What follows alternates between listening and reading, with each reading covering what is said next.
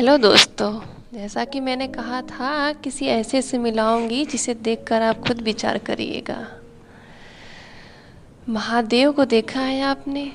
देवों के देव, महादेव शिव, उनकी मूर्ति या उनकी तस्वीर कभी तो देखी होगी। कहते हैं कि उनके सर पे गंगा विराजमान है और उनके तीसरे नेत्र में ज्वाला। आग और पानी एक साथ। क्या पॉसिबल है? पर हुआ है। उनके गले में सर्फ है और उन्हीं के पास अमृत भी। जहर और अमृत एक साथ। ऐसी बहुत चीज़ें हैं शंकर जी के शरीर पर, जिसे आप देखेंगे तो विपरीत चीज़ें होंगी पर एक साथ हैं। इससे हमें क्या सीख मिलता है? कि हमारी ज़िंदगी में बहुत सारी विपरीत समस्याएँ भी आएँगी। दुख और सुख साथ आएगा। बहुत सारी उलझने आएँगी, पर हमें उनका सामना करना चाहिए। आज की हमारी कहानी भी कुछ ऐसी ही है। एक मूर्तिकार को मूर्ति बनाना था तो वो जंगल में पत्थर की खोज में निकल पड़ता है।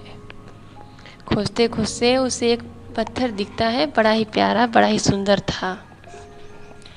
पत्थर उठाता है और वो उसे लेकर अपने घर चला आता है और उस पर मूर्ति बनाना शुरू करता है। जैसे ही वो हथौड़ा चलाना शुरू करता है, पत्थर में से आवाज़ आती है, अरे अरे, मुझे मत मारो, बड़ा तकलीफ़ होगा मुझे। मूर्तिकार घबरा जाता है कि, अरे, ये आवाज़ कहाँ से आ रही है? इधर उधर देखने लगता है। वो दोबारा फिर कोशिश करता है तो पत्थर में से फिर आवाज़ आती है। अरे अरे, मुझे मत मारो, मैं टूट के बिखर जाऊँगा, मुझे दर्द होगा, मर जाऊँगा मैं। मूर्तिकार को बहुत दया आता है। तो पत्थर को ही रख देता है, कहता है, चलो, मूर्ति ही बनाना है ना, किसी दूसरे पत्थर में बना लूँगा। अब वो जाता है, दोबारा से पत्थर खोज के ले आता है। इस बार उसने पत्थर पे फुल मूर्ति बनाने की कोशिश की, लेकिन इस बार उस पत्थर में से कोई आवाज़ नहीं आया। मूर्तिकार ने उस पर एक सुंदर सा मूर्ति बना दिया। अगले ही दिन गाँव के लोग आते हैं, मूर्तिकार से कहते हैं, मूर्ति बनाया तुमने भगवान का? पता है ना, मंदिर में भगवान की मूर्ति को स्थापित करना है। मूर्तिकार कहता है हाँ हाँ मैंने कल का ही मूर्ति बना दिया है। ये रही भगवान की सुंदर सी मूर्ति।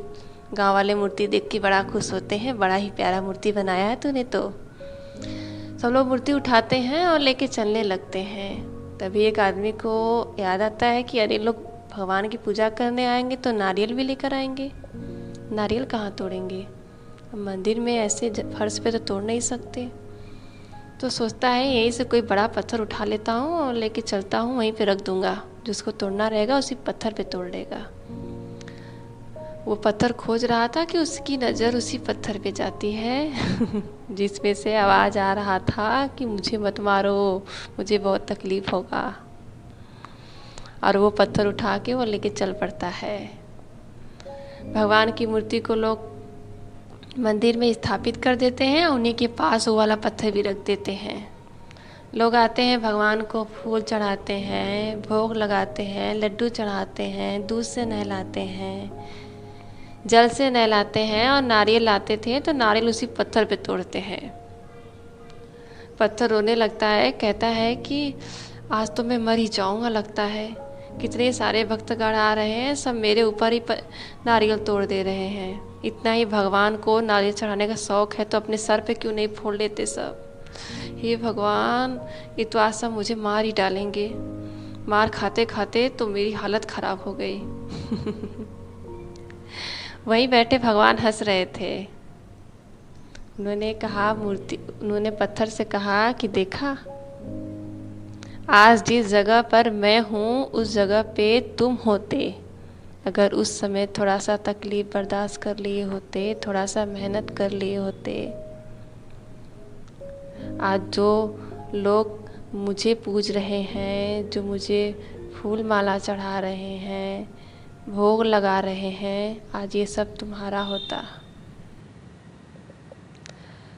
पत्थर कहता है हाँ सही कहा आपने। अगर उस समय का दर्द मैं बर्दाश्त कर लिया होता उसमें थोड़ा सा परिश्रम कर लिया होता तो शायद मैं आपकी जगह होता। आज मेरे एक दिन का आराम मुझे ज़िंदगी भर दुख देगा। दोस्तों, इस इस कहानी से हमें ये सीख मिलता है कि हमें ज़िंदगी में प्रयत्न अवश्य करना चाहिए। हो सकता है आज आपकी दो साल की मेहनत आपके ज़िंदगी के साठ साल को खूबसूरत बना दे। क्योंकि कामयाबी जो होती है, आपकी ज़िंदगी को बड़ा ही खूबसूरत बना देती है। इसीलिए प्रयत्न करते रहें। आज आपका हार्ड वर्किंग आज आपका मेहनत, कल आपकी ज़िंदगी में आराम ही आराम, खुशियाँ ही खुशियाँ देगा। धन्यवाद।